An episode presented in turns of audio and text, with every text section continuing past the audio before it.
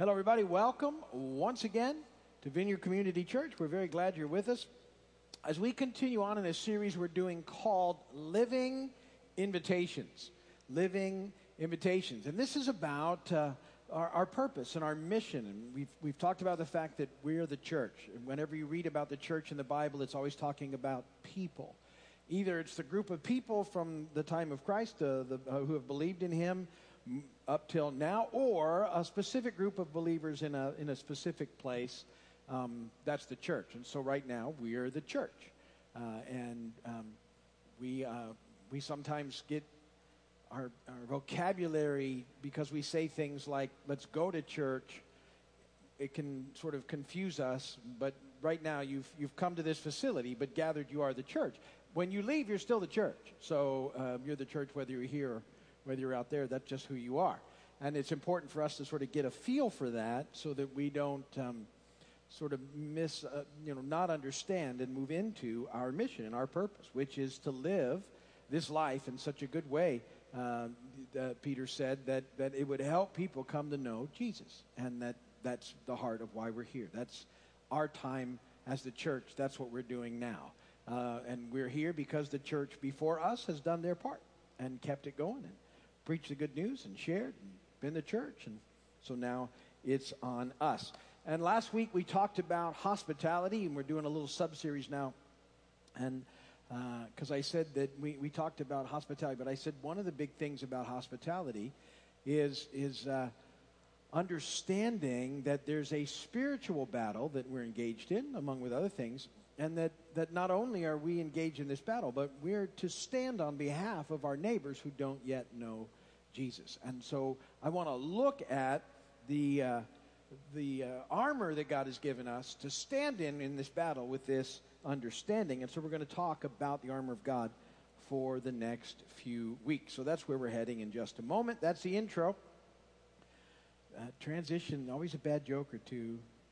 This one, um, the context of this joke that I'm about to tell you is that I was coming to church a couple of Sundays ago, and I was leaving and getting into the car, and it was I get here very early, so it was pitch black. It was about five mm, thirty, five forty-five in the morning, and I, I, see someone coming down the road on a bicycle, very interesting, in the little park that I live in, with one of those little headlamps on, and uh, they stopped me, and it's pitch black. And they said, "Wait, wait, I got to tell you a joke."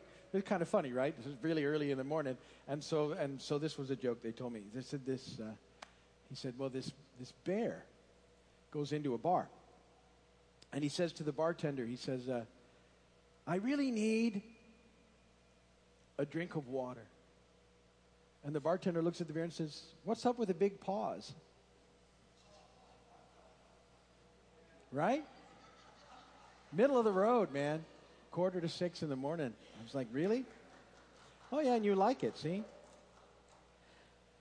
Okay, I probably should have just stuck with that. But I got these two, and I want to see if either of them work. What do you call a dog that does magic trip, tricks? Labracadabrador? Oh, that got up. Well, maybe I'll keep that. And then this was just one of those interesting little things. People in Dubai don't like the Flintstones, but people in Abu Dhabi do. Well, you guys are easy tonight. I, I, don't, I don't know. Okay, we'll keep them all. Scripture reading, here we go. Ephesians 6, 10 through 18. You will probably recognize this as the armor of God. Finally, be strong in the Lord and in his mighty power. Put on the full armor of God so that you can take your stand against the devil's schemes. Remember, I said that his, his whole deal is trying to keep people blinded um, that don't know Jesus, in darkness, trapped, not seeing the light. For our struggle, it's not against flesh and blood, but against the rulers, against the authorities, against the powers of this dark world, and against the spiritual forces of evil in the heavenly realms. Therefore, put on the full armor of God, so that when the day of evil comes, you may be able to stand your ground. And after you've done everything to stand, stand firm then, with a belt of truth buckled around your waist, with the breastplate of righteousness in place and with your feet fitted with the readiness that comes from the gospel of peace. In addition to all this, take up the shield of faith, with which you can extinguish all the flaming arrows of the evil one. Take the helmet of salvation and the sword of the Spirit, which is the word of God, and pray in the Spirit on all occasions, with all kinds of prayers and requests. With this in mind, be alert, and always keep on praying for all the saints, saints, blessed be the word of the Lord. That's the armor of God. My hope would be that you're acquainted with the armor of God and that uh, the reality is, and we've encouraged you to do this over time, but it's one of those things we have to keep coming back to, is that uh, this should be a, the armor of God should be something that you pray on every day. It should be a part of your normal routine. That, that at some point in your prayer time, and hopefully early in the morning, you actually think about that passage of Scripture and you pray it over yourself. It's a prayer I include every morning in my prayer time. And, I, and so I, I talk about, you know, Lord, I, I'm putting on the belt of truth and I'm shodding my feet with the preparation of gospel of peace and I'm taking up the breastplate of righteousness, God, and I, you know, I'm going to take the, the shield of faith uh, and the shield of faith and the sword of the Spirit and the helmet of salvation. And having done everything to stand, I'm going to stand in you. And I'm going to be praying that, that there's something about that that is very uh, empowering in your daily life and that God has given us that as a, as a tool, this armor for our lives. And, and yet sometimes we can get distracted and we're not praying it on. So I want to encourage you as we spend these next few weeks looking at it that it becomes a part of your routine and we're going to help you with that as we progress in the process. But, but let's start t- uh, today talking about the armor of God by, by talking, and we'll just take it as it comes, a piece at a time. First point in your notes is the belt of truth. So, the belt of truth. Because, you know, whenever we start to pray things, I, I, I always want to make sure I'm understanding when I talk about, Lord, I, I want to put on the belt of truth, that I under, it's a bigger meaning, that it's, it's not just something I'm going by rote, that I get in the process what it means when I'm asking, you know, to, to wear this belt of truth. Ephesians 6:14, stand firm then with the belt of truth buckled around your waist. So remember now we're, we're talking about the armor, we're talking about being living, living invitations, we're talking about living lives that impact the world around us for Jesus. And that to me, this belt of truth that we're, we're, we're to put on um, is about and I'm already into point number two. It's about being people of integrity. It's about being people of integrity. See, we're, we're, we're representatives of the truth. Jesus is the truth. He said, I'm the way, the truth, and the life. He's the truth. And, and we're his hands and feet, right? He's the head of the body. We're the body. We talked about that. And so we're to become um, people of truth because we're his people. And that, that to be that, for me, it's, it's about being people of integrity. Now, when I think about integrity, I think about um, what I say, I believe, matching up with how I live my life. That, that to me is what it looks like for me to be a person of integrity. That the things that I say are the things that I'm doing. I'm not saying one thing and doing another. Um, that, that these areas of my life are, are matching up the old saying most of you have heard is that we're supposed to practice what we preach. And uh, uh, every area of my life that, that doesn't yet match up with what I say I believe is an area where I'm still lacking integrity. Now, I would love to be able to stand up here today and tell you that there's none of those areas left in my life 30 years on in this journey with the Lord, but that would be a lie, which would be a lack of integrity. So I can't tell you that. But, but I can tell you that my heart's desire is that those areas of my life would match.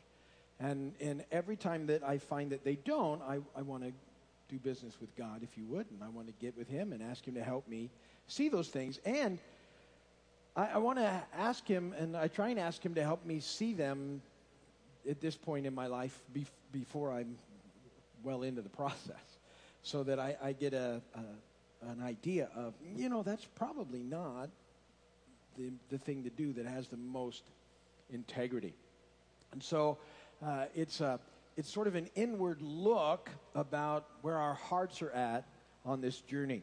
Uh, and there's, a, there's a, a, an Old Testament king who I, I think is fascinating, and his name was Joash. And we're going to read about him in just a second. Joash, uh, he had a, had a crazy grandma who um, killed all of the offspring uh, that she could find in her family, her own family. She killed them all so that she could be queen in the time of the kings. She was not right. And uh, so she killed sons and siblings and any, any of the children, anybody who might have had a possible shot at the throne, she just boom, had them killed or killed them herself. And, uh, and so she's the queen, And yet they hide Joash as a little boy. They hide him in the palace, and uh, she thinks he's been taken care of, but they hide him away, and he stays hidden for years.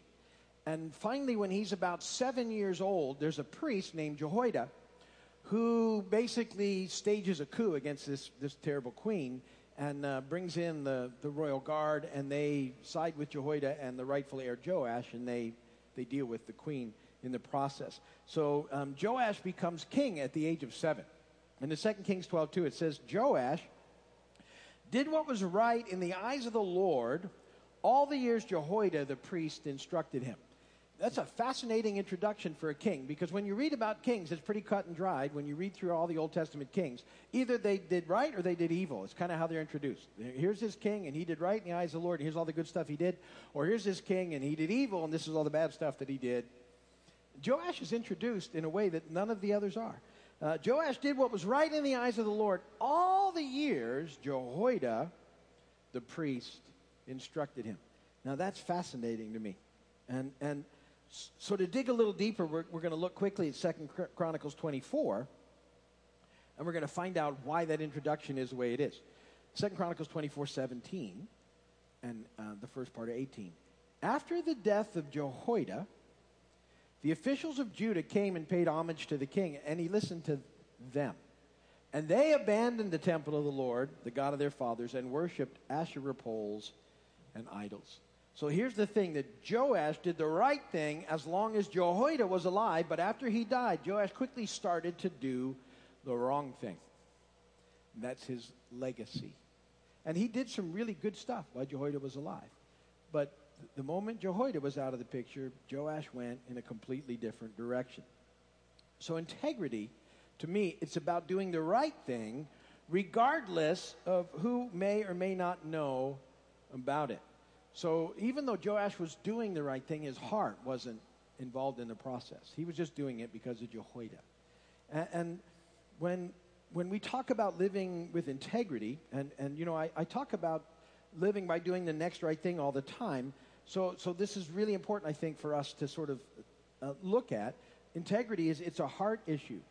So while at some level I, I want to do the next right thing because of my family and my friends and certainly the church and and the Lord. But the, the thing is, if, if, is that really enough if my heart's not in it? If I'm, if I'm not really committed to, in my heart, the desire to live this thing out uh, in, in the way that matters, will I give in to opportunities that present themselves if I think I could get away with it with nobody knowing? And that becomes one of the big deals about integrity. Um, I think all of us uh, have experienced justifying or rationalizing our wrong choices. And, and we do it with those things. Well, no one will know. Or, or you know, uh, well, I deserve it. Or life isn't fair. Or who will it hurt? Or I'm tired of waiting. And, and of course, the one that trips up so many believers, it's the biggest rational lie of them all, for doing something that's not the right thing to do is, well, God wants me to be happy, doesn't he? Uh, you know, I've heard people say that to justify and rationalize sin far too often, and I, I, am sure that I have thought and acted on that myself. And, and the, the reality is, God certainly does want you to be happy, but not at the expense of your integrity. And that's where things sort of come into issue and what they look like. And, and so, you know, th- this is a big deal. Our hearts sort of getting right. So how do we, how do we live in integrity? What, what is, how does that look like? Because it does make a difference. Um, being a, a, true person of integrity makes a difference in all your relationships, in your relationship with your family, in relationship with your friends, in relationship with the community, because they're looking, and, and that's sort of point number three, is we need to know that we need to live like someone is watching because someone always is. Somebody's always watching.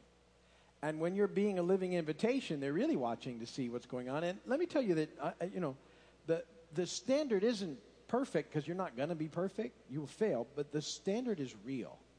See, to me, it's living in reality. Uh, it's, it's dealing with things as they come up. And I'm not going to get this right all the time, but my heart wants to. And, and so we, we need to start thinking that, that people are watching. And you know, the, one of the most amazing things is that nowadays, like so much of what you do is being watched. Uh, you ever watch those TV shows where they're solving uh, crimes and the detectives go in and they're, they, and the first thing that the detectives do now is they start looking for where there's cameras, and and like there's an amazing amount of cameras out there taking pictures of stuff and videos of stuff, and so you you're almost you're almost always on like video. he says as he looks up and sees himself on video. We have video cameras around here. Anywhere where we have children, we have cameras. Um, that's just the, the age that we live in. It's, it's the time that we live in.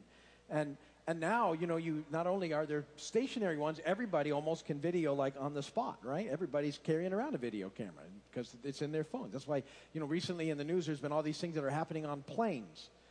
You know, these aren't new things that are happening on planes. People are just putting them, taking pictures of them now because they can.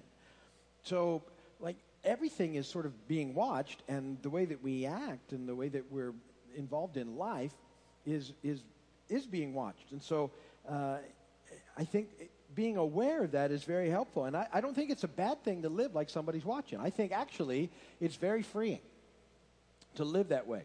Um, and and at the at the heart of that statement is God's always watching us anyway. And it's okay to be who we are in front of him. Proverbs 15:3, the eyes of the Lord are everywhere, keeping watch on the wicked and the good. So so God's always watching every way, anyway. And at some level, we don't have to pretend to be something we aren't. And life is better when we're trying to live by doing the next right thing. So, so taking this in is very helpful, I think. It's very freeing because it just sort of sets us on track to do the, the next right thing. Like not having to sneak around. It's a terrible feeling, right? Whenever you're having to sneak around to do something. Isn't it just, uh, you know, it's, a, it's not a good feeling. So so we, we sort of have that in our minds in the process, living like somebody's watching, because the Lord always is. Even if nobody else is watching, the Lord's always watching. And that ultimately, and this is point four, we're to live lives that please God. This is sort of at the heart of it. And I, I think this is what makes a difference, because we're, we want to please God. We're not trying to earn anything from Him, because if we live life like we're trying to earn something from God based on our performance, uh, we, we don't have our hearts involved. And we become rule followers. And when we become rule followers, we become critical and judgmental of everybody else who we don't think is following the rules the way that we would expect them to follow them. And so we, we want to approach this thing in the reality of God, because of all that you've done for me, um, and because of the life that I have in you, and because of, you know, all that's happened at the cross and in your defeating death and going to the cross and paying for my sin and and, and everything that you've done so that I can be reconciled to God and have life once again. My heart, God, now is to live life that pleases you. That, that's my heart. Uh, I want to live for you. Uh, 1 Thessalonians 4 1, Paul said, Finally, brothers, we instructed you how to live in order to please God, as in fact you're living. Now we ask you and urge you in the Lord Jesus to do this more and more. That's, that's really the heart uh, of our journey, right? We're, we want to live lives that please Him, and we, we want those lives to be more and more pleasing as we go. And to be people of integrity, we have to understand to live lives that are pleasing to God is not possible without God's help. Um, we need to know that He's with us. We need to know that He's for us. We need to know that He loves us. We need to know that He forgives us. That when we mess up, we can go to him and he'll forgive us and empower us to do the next right thing. And that's such a critical part of this. So if you if you if you take on what I'm talking about about being a person of integrity, and then you go, okay, well then this, here's all these rules, you'll just get really hard-hearted. But but if you take it in the concept of Lord, I want to live a life that pleases you, and I know that there's issues that need to be worked on, and when I find myself moving in an area that I, I shouldn't move in, God, I, am not going to, you know, hide or pretend. I'm just going to come, God, and, and get right with you and ask you to help me.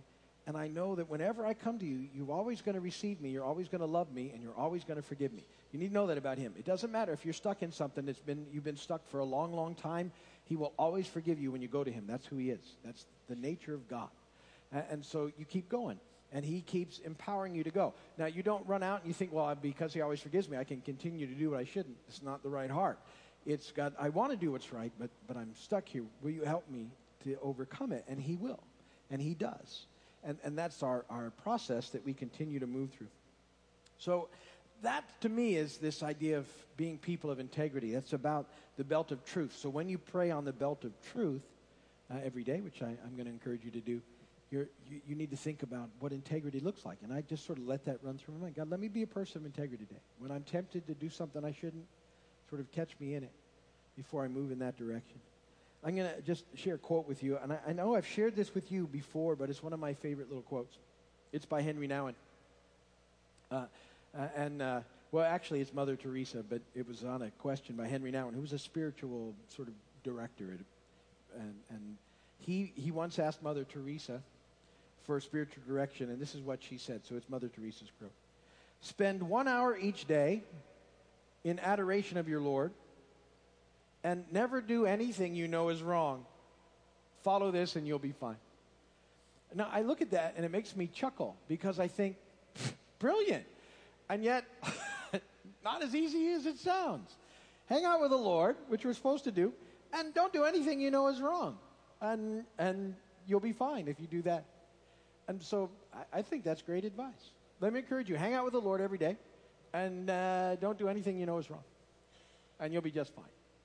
And we will be the living invitations that we're called to be, and we'll be able to stand against the schemes of the enemy on behalf of our neighbors.